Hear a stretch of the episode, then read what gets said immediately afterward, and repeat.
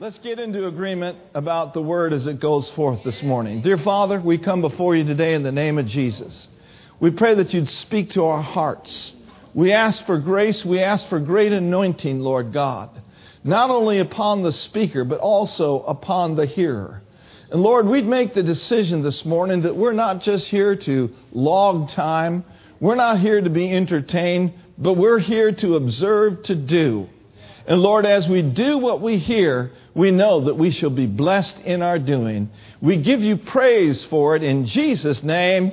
And everyone said, Amen. Amen. Well, you may be seated.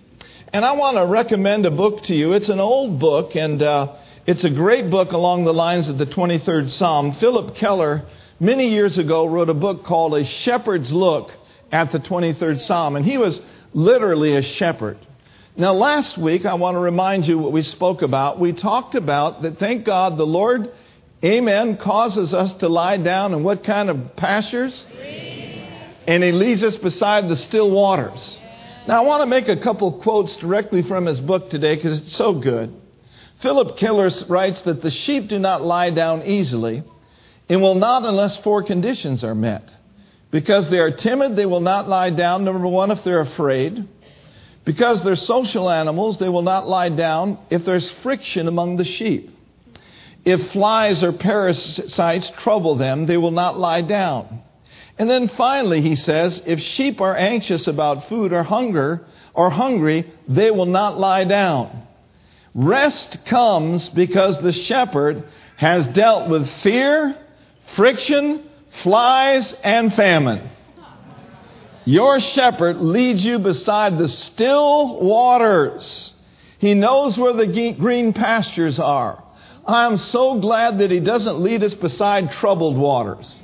Not waters of worry and fear and anxiety, but waters of stillness and waters of rest. The Lord is your shepherd. And the Bible says that he restores our soul. And that's what we want to talk about for a little while this morning is about the restoration of our soul. How many of you know that the scripture says that we are his people and we are the sheep of his pasture? I love what the message says that we are his people and we are his well tended sheep. Psalms 23 1 in the Amplified says that he feeds us, he guides us, and He shields us. Say this with me He feeds me, He guides me, and He shields me. Now, we do understand that He is the overseer and He is literally the bishop of our souls. If you look at 1 Peter 2.25, you will see like that where it says, For we were like sheep going astray, but now we have returned to the shepherd and overseer of our souls. Now, it is absolutely vital for our soul to be healthy. Amen. Is it important what we allow into our thinking? Is it important that we not entertain the lies and the fears that come to us from the enemy from the outside? Trying to get into our minds trying to get into our souls, bringing great disturbance to our lives. That's why he says that he's given us glorious weapons. And these weapons of our warfare, they're not carnal. But these weapons are mighty through God for the pulling down of strongholds. And so you're going to get ample opportunity for the imaginations of the enemy to take root in your soul. That is why we need to be on guard and take the word and take the name and apply the blood and cast down every imagination in any high thing that would exalt itself against the word of God and bring it into captivity to the obedience of Jesus Christ.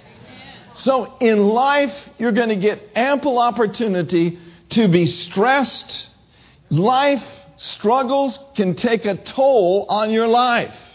And that is the reason why you, your soul, and my soul needs to continuously be restored. When I look at you, I see a person that's created in the image and likeness of God. First Thessalonians says that we are a spirit, we have a soul, and we live in a physical body. The scripture says, May the very God of peace sanctify you wholly. And I pray, God, your whole spirit and soul and body would be kept intact until the Lord returns. How many of you believe in God's preserving power? John the beloved, the aged John at the end of his time here on earth, he wrote to, in 3 John 2, he says, Beloved, I wish or I pray above all things that your soul may prosper and that you may walk in divine health, that you would prosper and be in health even as your soul prospers. I submit to you this morning that a prosperous soul is a soul that is filled with the peace of God. A prosperous soul is a soul that is submitted to His restoration power every day of one's life. Amen. You are walking in life and walking in a great degree of prosperity if you will not allow your mind to be disturbed by what's going on around you. Now, Brenda shared with me a verse that I really, really like. It's found in Proverbs chapter 14. And I want you to look at verse 30 in the Amplified Version. Proverbs 14, verse 30.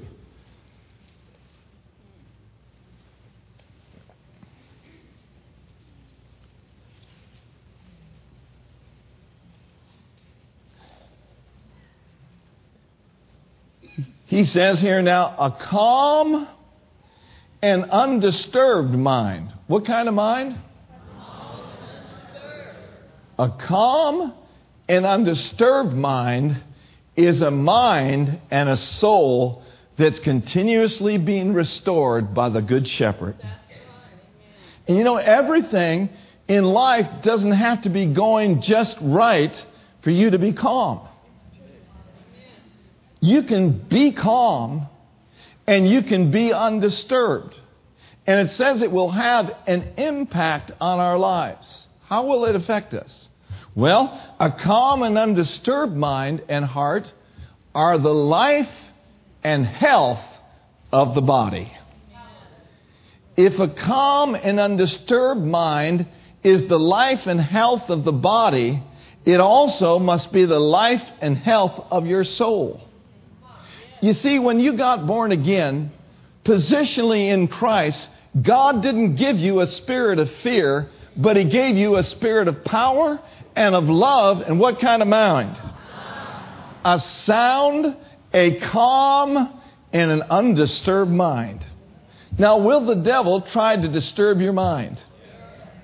Will the devil try to get you over into the zone of anxiety? Absolutely. But God says this I'm your shepherd. I will restore your soul and I will strengthen you in a time of trouble and I will cause you to have a peace that passeth all understanding. Amen. How many of you have seen uh, a dental ad before? And uh, they might show a person whose teeth are all messed up and, and uh, you know, all tainted and yellow and so forth. And, and the promise that the ad gives is they promise to restore your smile. How many of you know when teeth are broken and discolored, a, a good dentist can restore those teeth? And he can bring that smile back. Well, in a similar way, you see, our thinking and our deciding can be stained and in need of restoration. Yeah. But the Lord, your shepherd, can bring you back. He can bring you back. He can restore your soul. Now, the word restore means this it simply means to revive, to bring back, to reinvigorate, to refresh, and to reset. Another definition of restore is to reinstate to its original condition, which means to me better than before. It also means to rebuild or to renew. Amen. when you get under the Good Shepherd and His restoring power in your soul, you will be revived. You will be refreshed. You will be reset. Hallelujah. See, sometimes we get setbacks, but when we come under the Good Shepherd's care, He resets us and enables us to face tomorrow with a sense of faith and a sense of hope and a sense of great expectancy. Amen. Now, the number one way that he restores our soul, of course, is through the Word of God. In Romans chapter 12, in verse 2, it says this that we are not to be conformed to this world, but we are to be what? We are to be transformed, and that word transformed in the Greek is metamorpho, and we get the English word metamorphosis from that. And so when a caterpillar turns into a what? A butterfly, that's called metamorphosis. In other words, it's what is on the inside of that caterpillar what it had on the inside all of the time. When it underwent that great change, it turned into a beautiful butterfly and you are created the image and likeness of God. You're a new creation in Christ Jesus. You are complete in Him in your spirit. Your spirit is perfect. But God wants the work of God that He did in you to show up in your soul, to show up in your body so that you can live a resurrected life and be a testimony for the glory of God. Hallelujah! Say it with me real strong. I got someone on the inside. He's a working on the outside. See, the Bible tells you to work out your own salvation. That doesn't mean you have to work to be saved because salvation is by grace through faith. But what it is saying is once you are saved, you need to go to work. You need to let the Word of Christ dwell in you richly. You need to learn to think like and talk like and walk like God so that you can be a testimony for the glory of God. Amen. Amen. Some of you need to get to work. So he says, don't be conformed to this world, but be changed, be transformed by the renewing of your mind so that you may prove what is a good and acceptable and perfect will of God. James chapter 1 puts it like this that we are to lay aside everything that is dark in our lives, lay aside all superfluity of naughtiness, and receive with what? How many of you know what that word meekness means? I think sometimes in the church, people have equated meekness with weakness. You know, and, and the way that Jesus has been portrayed through the religious world and through the world is, you know, the meek and lowly Jesus. You know, looks like he's anemic, you know, and, and doesn't have any strength. That's not the Jesus I serve. The Jesus I serve is strong. The Jesus I serve spoiled principalities and powers. The Jesus that I know rose victorious over death, hell, and the grave. He's not some anemic, mamby-pamsy Jesus. He is the Son of the living God, and He is risen from the dead, and He's alive. So when the Bible says, Blessed are the meek, for they shall inherit the earth, and when the Bible says, with meekness, receive the engrafted word, that word meekness has nothing to do with weakness. That word meekness means to be teachable and to be open. In other words, when you go to the Word and to the school of the Holy Spirit, you simply open up your heart and say, Lord, teach me. I receive with meekness this engrafted word. And this engrafted word that I receive will save my soul. Oh, hallelujah. Does your soul need to be saved? Somebody says, Well, I'm already saved. I'm already born again. I'm not talking about your spirit being saved. I'm talking about your soul being renewed, your soul being revived, your soul being restored, your soul being revived. Hallelujah to where you get up in the morning, hallelujah, you can think the thoughts of God without a sense of guilt or inferiority. Amen. Now, I want to talk to you for a few moments this morning about Psalm 19, it says, The law of the Lord is perfect and it will convert the soul. The word convert there in the Hebrew literally is revive. The word of the Lord revives my soul. Amen? Now, as I alluded to a little bit earlier, Philip Keller wrote this glorious book on a shepherd's look at the 23rd Psalm. And he would talk about in this book a cast sheep. Now, the word cast in Old English is a word for a sheep that cannot aright themselves or get back up on its feet without assistance. A cast sheep is one that has flipped over on its backside. They've fallen and somehow can't get up, and they've got their feet in the air, and they're frantically bleeding, and they're frantically wondering, you know, what's going to happen to me because gases are building up in their stomach, and if the shepherd doesn't get there just in time, that sheep is a goner. And all the while, there's coyotes and there's buzzards and there's dogs just waiting to devour that cast sheep. How many of you know that the enemy looks for an opportunity when you're cast down? He walks about as a roaring lion seeking whom he may devour. But we serve the good shepherd who restores our soul and says, You may not devour him, you may not devour her, because I am right there to bring that sheep back on its feet. Now, listen to what Keller says about this sheep that's on its back. He says, As soon as I reached the cast ewe, my first impulse was to pick it up.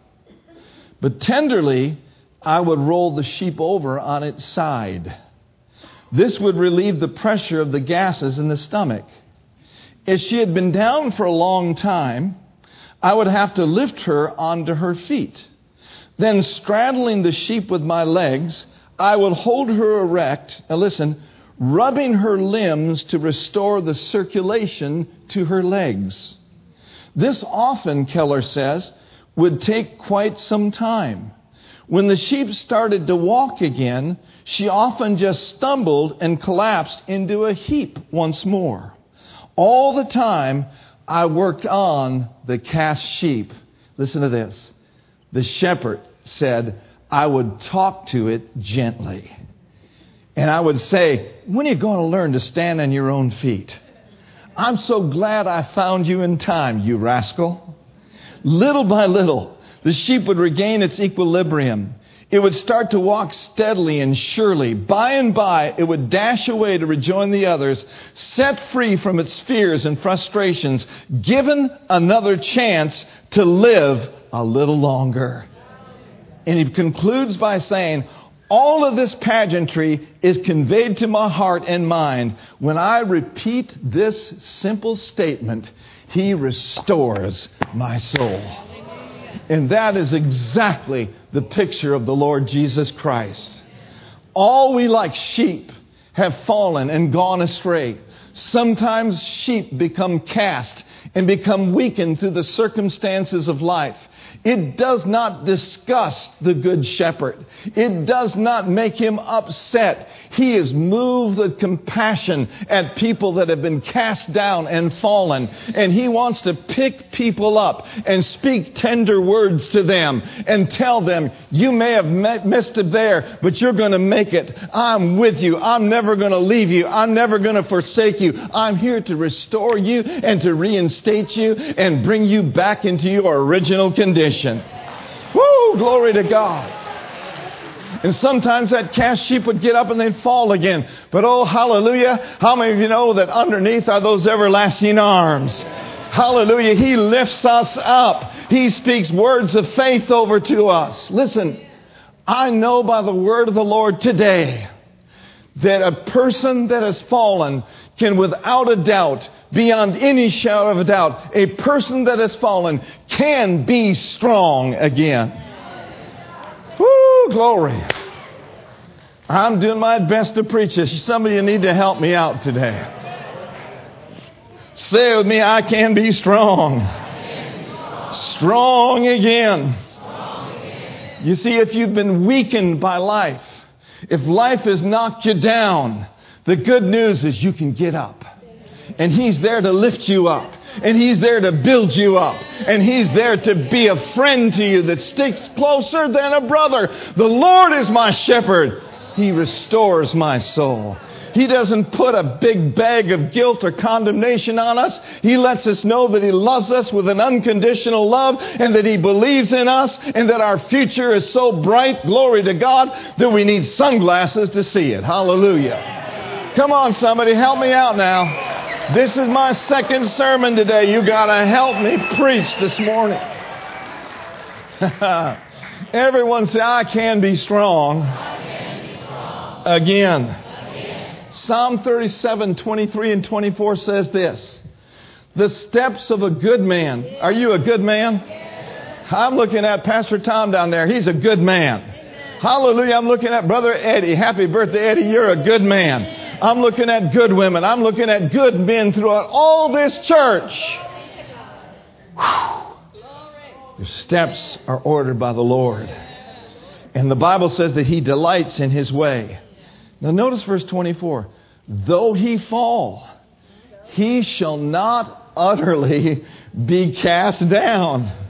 For the Lord upholdeth him with his hand. The, the Lord lifts him up to where he's strong again. Can good men, can good women fall? Absolutely they can. The scripture says that a just man could fall seven times, but he rises, come on, up again. And I'm not sure you, where you are at in your life. If you're down, you can get back up. You can be strong again. And I want to give you an example of a person that had some real ups and downs. His name was Peter. You remember Peter? Thank God for Peter. You know, one day he was saying, Thou art the Christ, the Son of the living God. And then Jesus was talking about going to the cross, and Peter stood up and said, Lord, let it not be so. And Jesus looked at Peter and says, Get thee behind me, Satan, for you savoreth not the things that be of God, but that of men. In other words, one day he's yielding to the Holy Spirit, and the next day he's yielding to the lies of the enemy. Amen? Sound like anybody I know? You know? See, there's this battle, isn't there, going on in our lives. It's the battle between walking in the Spirit and walking in the flesh. Right? And so there's a choice every day that we can make to walk in the Spirit and not fulfill the lust of the flesh. But Peter, you've got to know that he felt really badly about denying Jesus three times. I mean, how would you feel if you were in Peter's shoes. He denied him three times. And yet, Peter did not sit back. Peter had a glorious comeback. And I'm telling you, the way that Peter came back and became strong again was he had a revelation of how much that his shepherd, the Lord Jesus Christ, really loves him you get a revelation of the love of God, no matter where you've been, no matter what you've done, He will make you strong again and He will reposition you to be a great, great force in the kingdom of God. Woo! Glory to God. Now remember, at the tomb, the women were there, right? And at the tomb, He said, Go your way and I want you to tell the disciples and Peter. In other words, Jesus distinguished Peter in a select few. And what that did is it restored Peter's soul. It gave him a special hope, special forgiveness, and special restoration for the one that he had just denied. Oh, hallelujah. That'll put a tiger in your tank. That'll put something on the inside of you. You mean God's not finished with me yet? No, God's not finished with you yet. He's just begun. He that began a good work in you, He will complete it until the day of Jesus Christ. Stop listening to the lies of the enemy and listen to the truth that'll set you free. Woo! Paul. Paul wrote to the church at Ephesus. And without going into great depth on what Paul said, Paul said, You will be strengthened if you see something. Peter got a glimpse of something. Peter got a glimpse of the great love that God had for him. In Ephesians 3:18, let me just read it to you because it's a different translation. It says this, "May you have strength to see." You see, I am a spirit, and in my spirit I have eyes. And God wants you and he wants me to see some things about our redemption. And when we see some things about our redemption and about his love for us, it'll strengthen us. Notice this. May you have strength to see with all the saints how wide and how long and how deep his love is for you. Hallelujah. I submit to you today that Peter tapped into a revelation of the love of God. And it strengthened him. And on the day of Pentecost, he was able to stand up.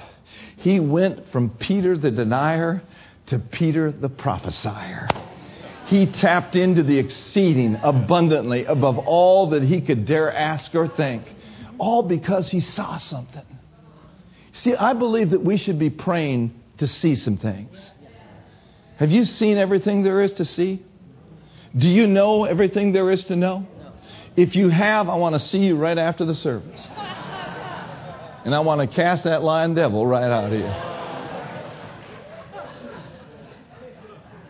Help us to see. Help us to know. Give unto us, I'm praying right now for all of us. Give unto us a spirit of wisdom and revelation in the knowledge of you. Give unto us eyes to see, ears to hear. Open the eyes of our understanding. Flood our hearts with light. Pray with me. Strengthen me, Lord, to see how great your love is for me.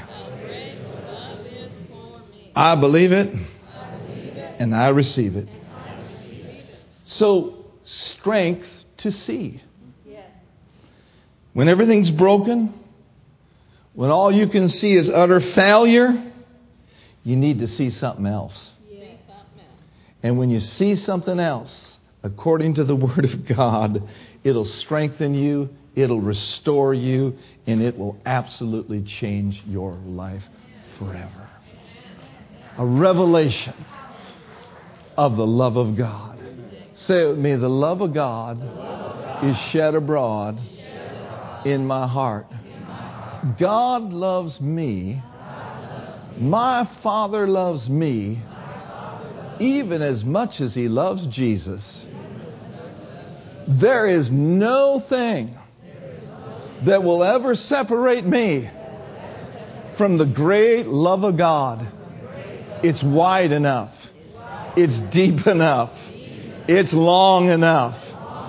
His love for me strengthens me to see all that I need for my life. Oh, thank you, Lord. Glory to God. Oh, glory to God. Glory to God. Glory to God. Hallelujah. Thank you, Lord. He restores my soul. He restores my soul. He makes me whole. Now, how many of you remember a guy by the name of David? Well, we're reading the 23rd Psalm. That's David's Psalm, right? You know, David had his ups and downs, didn't he? You know, when he was, should have been out there battling and at war, you know, he was in his house, probably watched all the soap operas he could watch one day and played all the video games he could play and got a little bored and went to the top of the roof. And over next door, there's Bathsheba. Bathsheba is taking a bath, and Bathsheba is a babe. And, of course, David yielded to the flesh, right? Committed adultery with Bathsheba, which was a mistake. And then Bathsheba was pregnant, and so then he sent Bathsheba's husband to the front line so he would be killed and murdered. Would you say that that is an absolute mistake? Now, we're not throwing stones, we're just simply making a point. But the thing about David was this, is David was a man after God's own heart. David didn't sit there and stew and complain and stay down. David got up. David, the Bible says, he was a man after God's own heart. What does that mean? That David was a man who was quick to repent, and he was quick to forgive, and he was quick to believe God. Don't forget those three things. If you want to be known as a man or a woman after God's own heart, you need to be quick to repent. You need to be quick to believe God and quick to get up. Amen. And so David didn't stay down, he got up. That's why David says, He restores my soul. David was one of those sheep that went astray. David was one of those who experienced the restoration of the Lord. But there's another piece that I want to share with you today that is really important that will help you all week long. Look at your neighbor and say, You're going to get help all week long. So pay attention. Don't give me that look, I'm too poor to pay attention. No, we're paying attention. Amen? Look at Psalms 42, verse 11. Psalm 42, verse 11. Here's another piece that, that, that we need. Because once we experience His restoring power, then there is the duty then for us to walk by faith and not by sight and do our very best to stay on our feet. Amen? Oh, thank you for those amens. Wow. Okay. Psalm 42, verse 1, 11, I mean, verse 11. He says, Why are you cast down? There's that word again. Oh, my what? And why are you disquieted within me? The word disquieted means to cry aloud. To cast down means to sink or to press or to be brought low. And so he says, So why are you cast down and why are you disquieted within me? In other words, David looked at his circumstance and he started to talk to himself. Have you ever had a good conversation with yourself? I'm not talking about being crazy. I'm talking about having a good conversation with yourself. That's exactly what David did. David looked at his soul and David started encouraging himself in the Lord. And he asked his soul a very important question. And there are times in my life, and I'm sure times in your life, that you're going to have to, have to ask your soul a very important question. Soul, why are you cast down? In other words, soul, I've got a question for you. What are you doing? I'm telling you, soul, here's what you're going to do today. You are going to magnify the Lord. You are going to get up and you are going to go to church. You are going to get up and you are going to go to work. Soul, you're not going to stay down. Soul, I say unto you, get up. Soul, look what the Lord's done for you already. Soul, look what the Lord's brought you from. Soul, you're not going to be disquieted. You're not going to be disquieted or discontent. You're not going to be in despair. Soul, I'm speaking to you. See, you've got to boss your soul around. If you rely on your body to take your soul over, guess what? Your body will not come through. But if you on the inside by the power of the Holy Spirit, can start speaking to your soul and encourage your soul. Say things like, Soul, we're going to praise the Lord today. We're going to get up out of that bed, uh, out of that circumstance, and here's what we're going to do. We're going to speak victory today. Soul, you're going to get up, and here's what you're going to do, soul. You're going to get up and you're going to overcome. You're going to act like the New Testament is so. You're going to act on this word, whether you feel like acting on this word or not. Soul, I'm ta- are you paying attention, soul? I'm talking to you, soul. You better get up now, soul. Look what the Lord has done, soul. Look where He's brought you from, soul. Look how good the Lord's been to you, soul. Get yourself out of that bed and rise up. Woo! Amen. This is not chin up, old chap. You know, chin up is, oh, it'll be better next week. No, if it ain't good right now, we declare it's getting better right now. It's not chin up, it's rise up. It's get up. Now listen to this statement. You are never defeated until you yield to fear, discouragement, and hopelessness. You're not defeated until you yield to that stuff. You see, the moment that the enemy comes in with a thought contrary to the word, you need to immediately go into resistant mode. So I resist that fear in the name of Jesus. I resist that despondency in the name of Jesus. I will not be discouraged this day, but I will encourage myself in the Lord. So be like David. Be like David and pull yourself up. Amen. Be like a good soldier. You know, John G. Lake said it like this He said, The gospel is the strong man's gospel. I like that, don't you? As I alluded to earlier, there's nothing weak about Jesus. And it takes courage to follow him. Did you know that? It takes courage to follow the Lord Jesus Christ. That Spirit, the Holy Spirit that was in Jesus, enabled him to never quit. Don't you know that he was tempted to quit? Absolutely, he was. But he is not a quitter. Jesus in the Garden of Gethsemane said this Not my will, but your will be done. And this is the way we've got to be. We must not and cannot allow any quit into our lives. That's what Paul was referring to over there in Hebrews, where he says, Cast not away, therefore, your confidence, which has great recompense of reward. For you have need of patience, that after you've done the will of God, you might receive the promise. Now, listen very carefully.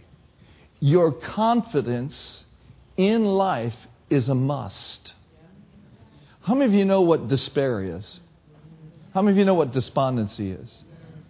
What despair basically is, is this is when a person is fearful and in despair, they look at their future with a sense of despondency. They look at their future with a sense of, of hopelessness. And that's why David said, Hope thou in God. Hope thou in God. He's not talking about having some sort of a, a wishful thinking that things someday are going to get better. When David said, Hope thou in God, he was saying, Soul, rise up and have a expectation of this situation turning around. Fear will always lead you down the road of despair, despondency, and hopelessness, but faith will always lead you down the road of confidence, expectation, and victory. Hallelujah. And so here's, here's what we got to do we got to train ourselves because there is so much negativity in this world. There's so many things that come against your soul. You'll never be able to do this. You'll never be able to do that. You'll never get healed. It's not a question of getting healed. You are already healed. You'll never get out of debt. It's not a question of getting out of debt. It's a question of by the grace of God, by faith, we're already debt free. So instead of waiting for everything to be perfect and to be in alignment with what you believe you have received, waiting, and moaning and groaning and complaining that it hasn't happened yet, why not just start rejoicing? I mean, before. Yes. You know, something very interesting about Enoch. How many of you know that Enoch walked with God? Yeah. Yeah. Say it with me Enoch walked with God. Walked Say it again Enoch walked with God. Enoch walked with God. So Enoch walked with God. And how did Enoch walk with God? Well, Enoch walked with God the same way you walk with God. We walk with God by faith. Is it every day you get up in the morning and you feel God? Whether you feel God or not, God's on the inside of you. And you can stir yourselves up. Amen. But by faith, Enoch walked with God. And what happened with Enoch? Enoch all of a sudden was walking with God one day and he got translated. He went from one place to another place. I'm telling you, walking by faith and walking by God will take you from one place, come on, to another place. I'm going to say it again. Walking by faith and walking with God will take you from one place to another place. It'll take you from glory to glory, strength to strength, faith to faith. It'll get you right out of the doldrums and it'll cause you to be happy in Him. Oh, yes. Woo! He had walked with God, and he did it by faith. And God took him from one place to another. Anybody here today like to go from one place to another place? How'd you like to go from debt to debt freedom? How'd you like to go from sickness to health? Enoch did it by faith. You can do it by faith. Something else it says about this that is very interesting. I think we should look at Hebrews 11, verse 5. You got a few more moments today? Well, that's enough of you that said yes to take a few. I'm going to take them anyway, so. But look at Hebrews 11, verse 5. This is really interesting. Everyone said, by faith. By faith. Say this I walk by faith, walk by faith. and not by sight. Not by sight. So by faith, Enoch was what? Taken from one place to another that he should not see death, and was not found. But it doesn't stop there. Here's a revelation for you. Because God had translated him for before. Everyone say before. before. I exhort you to do a study on the word before. There's a revelation in the word before. In other words, before he got translated, something happened that qualified him to be translated. What happened? Well, he walked with God, but it goes on to say before he had this translation, here's was his testimony. Here's what his testimony was. That he pleased God. Hallelujah. Hallelujah. Hallelujah. You can't please God without faith. And before he went from one place to another place, the Bible says he did it by faith and he pleased God. And so before your manifestation comes, you can please God. You don't have to wait till the doctor report lines up perfectly. You don't have to wait until all the bills are paid. I mean, the bills may be stacked this high. Your body may be racked with pain. But how about this? Let's walk with God by faith and let's have the same testimony that Enoch had that we please God. That means we're going to praise Him before. That means we're going to hold fast to the confession of our faith before. That means we're going to walk with God before. That means we're going to have a confident favorable expectation and not be despondent and know that everything's going to turn for the glory of God. Whew. I'm doing my best today. I'm doing my best to preach. God's helping me more than you realize. To God be the glory. But what I want you to see is before. If you wait till after, if you wait to shout after, you're not pleasing God. If you wait to run after, you're not pleasing God. If you wait to trust after, you're not pleasing God. Walking by trust and not by sight means trusting Him before, shouting before, praising Him before. Everyone shout, before! Woo!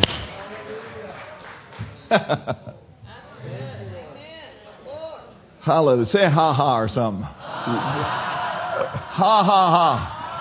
You need to learn to laugh at the devil more. Even if it's a fake laugh. He's stupid. He don't know it's fake. Hallelujah. The anointing will get hold of you sometimes when you're faking it. Creflo Dollar says you just sometimes got to fake it until you make it. Amen. You got to step out in faith and laugh. Hallelujah. Step out in faith. Oh, hallelujah. And shout. Step out in faith. Hallelujah. And lift up holy hands without wrath and doubt. Just step out and let God be God in your life. Hallelujah. Woo! Why are you cast down, O my soul? Why are you disquieted within me? Here's what you're going to do, David. Here's what you're going to do. You're going to hope in God. You're going to get rid of that despair and that despondency. You're going to get rid of that moaning and that groaning and that complaining and that whining. Joyce Meyer says, You complain, you remain. Oh, if you praise. Come on. Oh, if you praise, you're going to get raised. Hallelujah. So you can train yourself to do this. Because negativity, listen, negativity tries to set into my life every day of my life. But I have a choice. I can choose to think I can choose to talk. I can choose to act like the Bible is so, or I can choose to side in with my flesh and put the sheet over my head and feel sorry for myself. Don't yield to fear. Yield to faith. Yield to a confident expectation. Look at your neighbor and say, Expect God. Isaiah 41, verse 10. You didn't come here for a snack, so just stay put for a few more moments. Isaiah 41:10. I don't quit until I see the manifestation of victory. Yea, though I walk through the valley of the shadow of death, I'll not be afraid. Read verse 10 with me in Isaiah 41. Ready, read. Fear not, there is nothing to fear, for I am with you. Do not look around you in terror and be dismayed. Amen? In other words, stop it. Other folks been more through more than you have and cried less.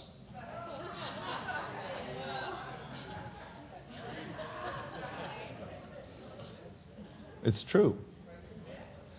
He said, I'm your God. I will strengthen you.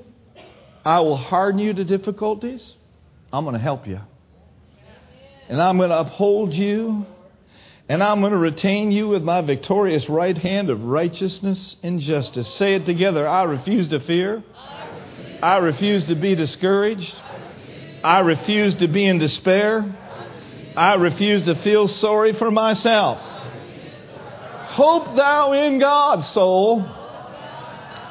Then, in closing, turn quickly to Joshua chapter 1. Joshua chapter 1. Joshua, the first chapter, how many of you know that Joshua was to follow Moses? Moses was dead, and the plan of God that God had for the children of Israel did not stop just because Moses died. The torch then was passed to Joshua. Come on, somebody. And so in, in verse 2 in Joshua 1, he says, You know, Moses is dead. Now, therefore, here's what I want you to do I want you to arise and go over to Jordan, you and all this people, unto the land which I do give them, even to the children of Israel. In verse 5, he says, There shall not be any man able to stand before you all the days of your life. As I was with Moses, so will I be with you. He said, I'm not going to leave you, and I'm not going to forsake you. And I want you to say these first two words in verse 6 real strong with me. Everyone say it. Be strong. Now, that in and of itself is an enablement for him to be strong. The same one who said, Light be, said, Be strong. And he not only said it to Joshua, he said it to you and to me. Be strong in the Lord and in the power of his might. So he says, Be strong and of a good courage, for unto this people thou shalt divide for an inheritance the land which I swear to their fathers to give them. This is not some sort of locker room pep talk. This is a word from God which says, Courage be, strength be, don't be fearful, don't be discouraged. And then he says in verse 7, he reiterates again, Only be strong and very courageous that you may observe to do according to all the law which Moses my servant commanded you. Don't turn from it to the right or to the left, that you may prosper wherever you go. He's not telling them try to be strong. He's saying be strong. Pastor Tom, come on up if you would. Verse 8 and 9, he said, This book of the law shall not depart out of the mouth, but thou shalt meditate day and night that you may observe to do according to all that is written for, therein. For then thou shalt make thy way prosperous, and then you're going to have what? Verse 9, come on, somebody read it with me. Have not I commanded you? Be strong and of a good courage. Be not afraid, neither be thou dismayed. Woo! For I'm with you. For I'm with you, I'm for you, I'm in you. Wherever you're going, I'm there. Hallelujah. Woo! The word dismayed there literally means to have a breakdown. So, through the courage of the Lord and the strength of the Lord and the restoring power of your good shepherd, you don't have to be broken. You don't have to have a breakdown. You can be lifted up and raised up and loved and blessed by the Lord your shepherd. Come on, somebody. Let's give him praise. Lord, we give you glory. We give you honor. We give you praise. Amen.